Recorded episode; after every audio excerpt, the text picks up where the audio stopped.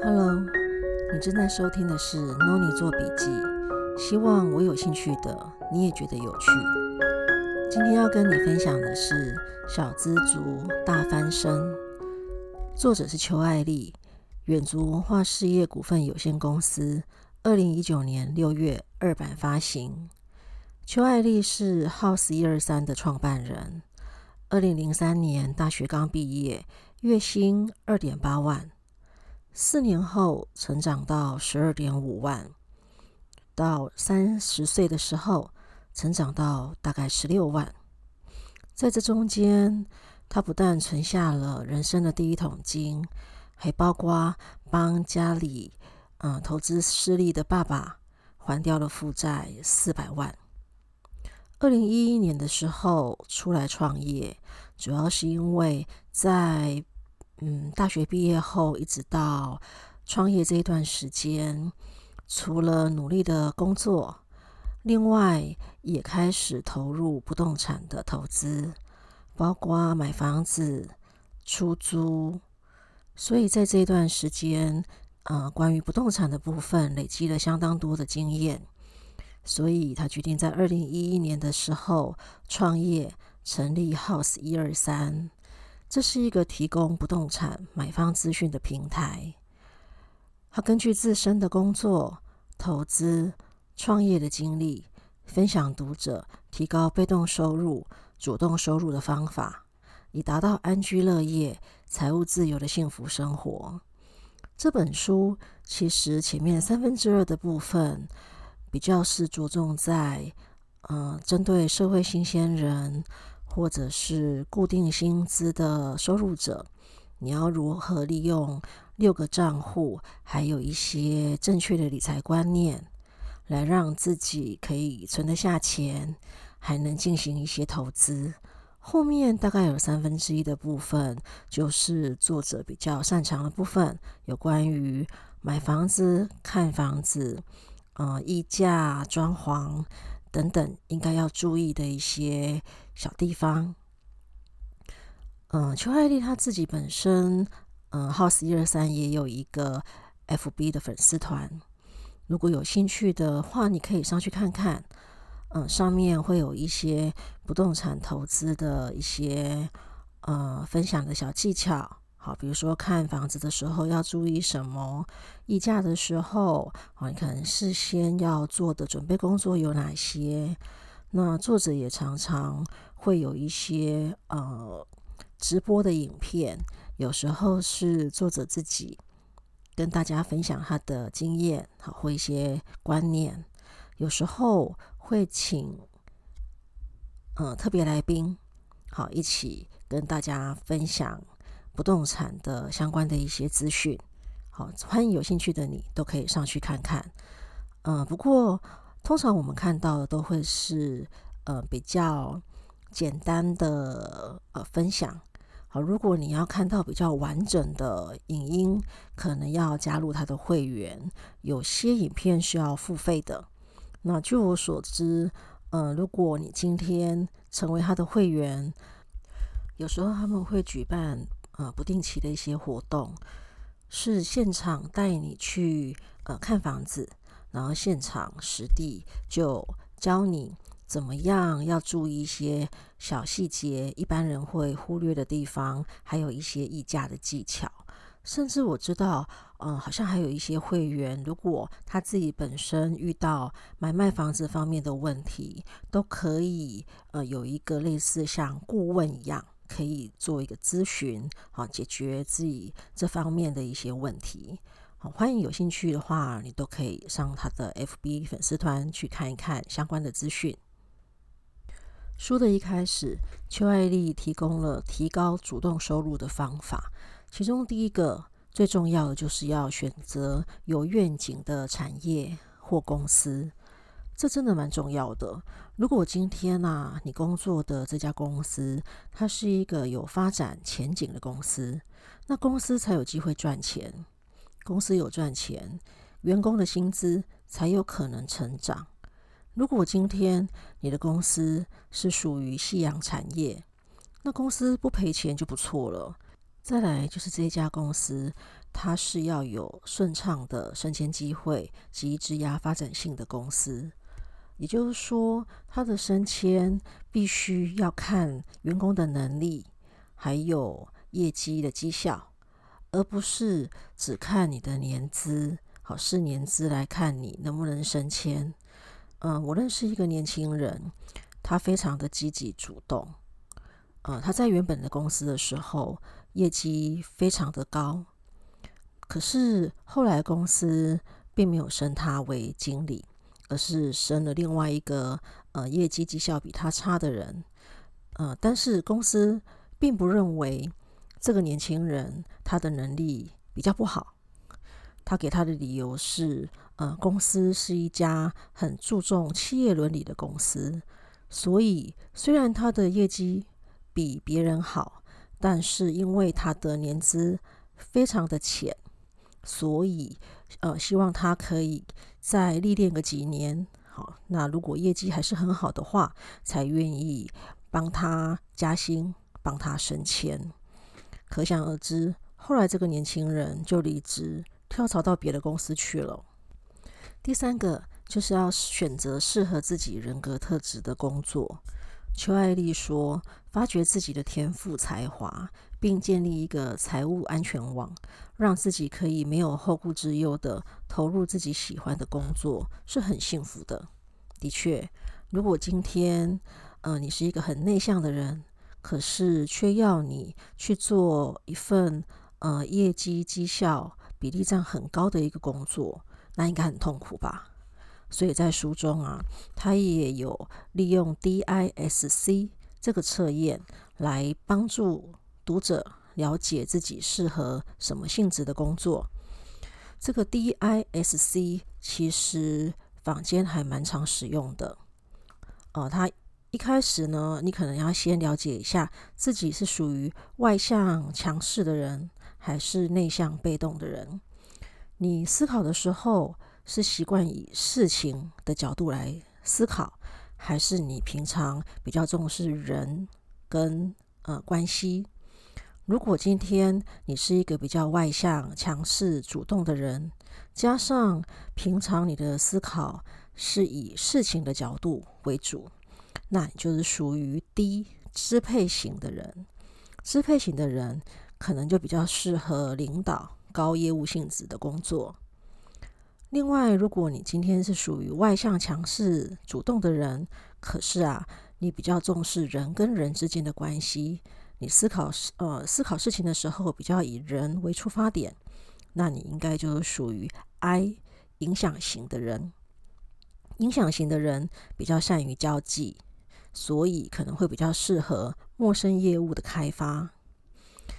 再来，如果你是一个内向、被动的人。思考事情比较以呃事情的角度为主，那你就是 C 分析型的人。分析型的人比较适合任务的执行啊，比如说做分析、做报告。最后一种是 S 稳健型的人。稳健型的人个性比较内向、被动，比较重视人与人之间的关系。这样子的稳健型的人比较适合的工作是稳定的。不要有太多变化，而且也比较适合经营长期的客户。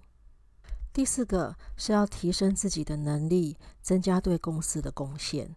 这里的重点是你要客观评估自己对公司的贡献度，才有办法提高争取加薪的成功率。也就是说，你不能是主观的觉得自己的能力很好，然后你就要求主管要帮你加薪。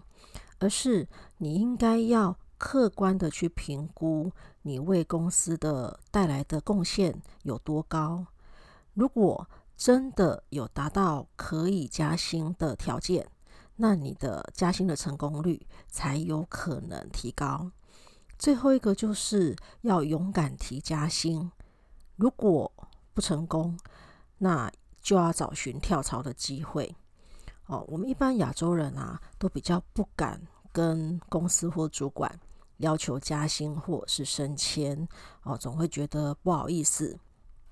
可是啊，其实有时候机会是要靠自己去争取的。好，不只是加薪升迁，有时候你要跳槽啊，你也可以善用你的人脉，帮你做介绍，或者现在都会有猎人头的公司，它也可以增加你转职成功的机会。以上提高主动收入的方法总共有五个。第一个，选择有愿景的产业或公司；第二，有升迁机会及职涯发展性的公司；第三，适合自己人格特质的工作；第四，提升自己的能力，增加对公司的贡献；第五，勇敢提加薪或跳槽。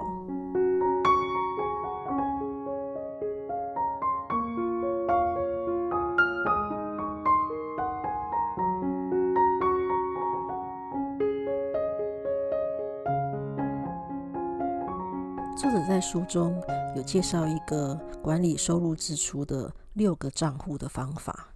这个方法是源自于有钱人想的和你不一样，哈佛艾克的书。这个方法其实蛮简单的，它的概念啊，就是假设你的月薪是十万元的话，那你可以规划六个账户，把每个月的支出额度都预先规划好。这六个账户呢，分别就是财务自由账户，这是用来做钱滚钱的投资的账户。第二个账户呢，是长期储蓄账户，这个账户里面放的钱是子女教育金啦、父母养老金，或者是你买房自备款的准备。第三个账户呢，是教育训练的账户，作者非常强调要投资自我。所以啊，这个账户里面的钱就是用来，比如说提升自我的进修课程，或者是买书。第四个账户是休闲娱乐账户，这个账户当然就是吃喝玩乐，比如说旅游、奢侈品、非生活必备的消费。第五个账户是贡献付出账户，啊，顾名思义是用来做公益捐款的。最后第六个账户就是生活支出的账户，这个也是占我们一般支出最大的一个比例。好，毕竟它是要呃必要的生活支出的。利用这个六个账户呢，预先就先规划好每一个账户在你月薪十万元底下，你要如何的做分配。好，每个人的分配不一样。好，比如说。呃，作者这边呢，他可能他的财务自由账户是一万元，长期储蓄账户也是一万元，教育训练账户也是一万元，休闲娱乐账户也是一万元，这样就加起来大概就有四万元了，对不对？然后贡献付出账户呢，呃，如果也是一万元的话，那就会剩下五万元，就是你的生活支出必要的开销。这个方法我本身自己也有用过，我觉得还蛮不错的。因为啊，你可以透过预先的支出规划，那你就会很理性的去支出。毕竟在每一个账户，你每个月的支出是有上限的。那这么做下来呢，你不只可以满足你生活固定支出，还有休闲娱乐之外，还可以达到储蓄。及投资理财的目的，所以这个方法真的很推荐大家可以去试看看。另外，作者还提供一个对付冲动购物的第七个账户的方法。虽然有休闲娱乐账户的钱可以任意花用，可是啊，尤其是网络购物零时差的时代，不知你有没有这样的一个经验？常常你一时昏头的冲动购物。比如说团购啦，或者在一些特价的一些情境下，你可能会冲动下单。可是啊，睡了一夜，隔天醒来后，你会发现那个东西好像其实并没有那么的想要。所以啊，作者觉得这种一时昏头的冲动购物，还是应该要尽量避免。所以呢，他提供的方法是，当你要做网络购物的时候，先把你想要买的东西放到购物车，可是先不要结账。等到那个特价团购活动或者是结账期限截止之前，利用这段时间，你再多一次理性思考的机会。如果你决定不购买了，再把这一笔金额转存到第七个账户，所以你又多了一个可以把钱存下来的一个机会。书的另外一个主要的重点是有关被动收入的概念。根据维基百科的定义，被动收入呢，是没有重大参与贸易或商业活动而获得的收入。这样的定义可能有点看不太懂。其实简单来说，就是当你不工作也能赚到的现金流入，就是被动收入。那一般我们大概可以提高被动收入的方法，主要应该就是投资理财了。在书里面呢，作者他有介绍一个财富水龙头的概念，这概念是 Roger Hamilton 提出的。他把收入视为水龙头。投资或储蓄视为桶子，然后产生被动收入。也就是说，当你的本来一开始是主动收入，就会有水进来。然后呢，你利用投资或者是储蓄的桶子，把水接住。这些接住的水呢，再去做投资或储蓄，那就产生了被动收入。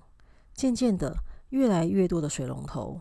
越来越多的桶子，这样子的理财概念，就是 Roger Hamilton 提出的财富水龙头。所以一开始你可能只有一个主动收入的水龙头，跟一个靠投资累积财富的资产桶。渐渐的，第一个资产桶会产生被动收入，也就是第二个水龙头。然后你的水就越来越多，水龙头越来越多。资产桶桶子也越来越多。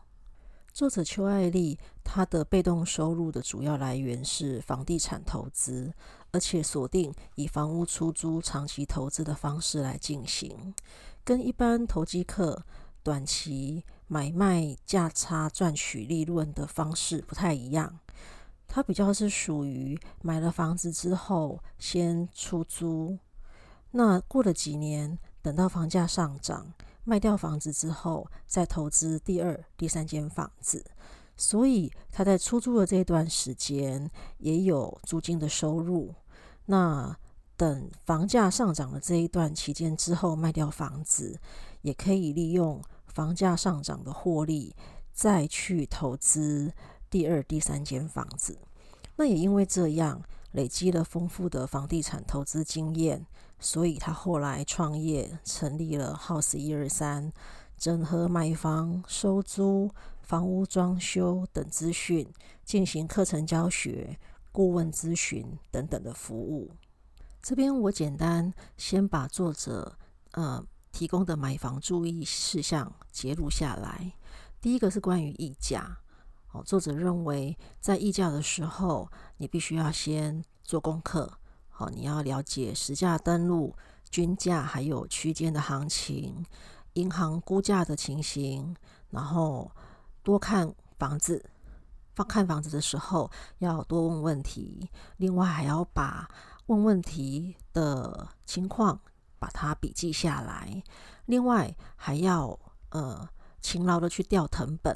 才能知道屋主他的房子的状况，还有他当初买的成本价格可能是多少。第二个呢，是关于银行的资源。好，我们都知道银行它可能会提供一些优惠贷款，还有宽限期，另外还有一个理财型房贷，好，都可以多加利用的。再来第三个就是地雷屋。好，作者他认为有一些房子是即使再便宜。都不应该去买它，比如说海沙屋、倾斜屋、很难处理的漏水屋、结构危险屋、凶宅，还有小套房、工业住宅跟只有地上权的房子。好，这些都是作者觉得应该要注意的地方。另外，关于装修要注意的事项，就包含了，呃，如果想要降低费用。那可以用现成的家具取代木工或系统柜。另外，呃，用轨道灯的方式，好，也可以营造很好的气氛。还有就是要自己发包工程，好，那你就可以节省一些成本。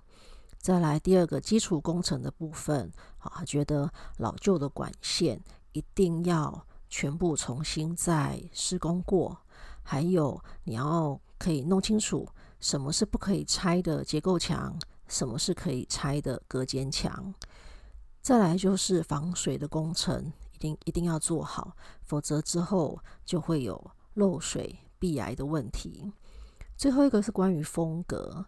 好，作者觉得，即使是中古屋，即使是老旧的公寓，透过灯光、窗帘、配饰等等，好，也可以让你住得非常的舒服。好，以上就是作者提供关于买房子、看房子、装修要注意的事项。好，不过这本书它的主要的呃部分是有关于前面我们提到的理财的部分。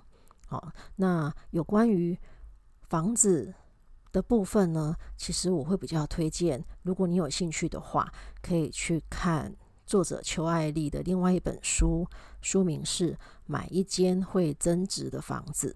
这本书里面啊，他就对于买房子、找房子、看房子、溢价、贷款、装修、出租、节税等等，啊，提供非常详细完整的资讯，啊，推荐给大家。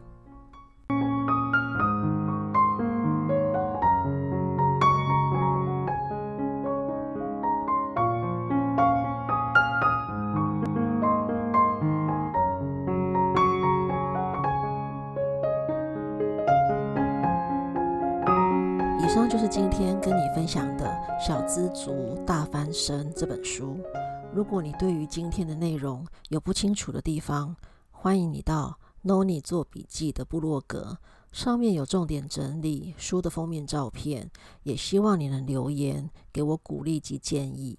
网址是 triple w 打 noni noni com，w w w 打 n o n e y n o n e y。com，你正在收听的是 Noni 做笔记，希望我有兴趣的，你也觉得有趣。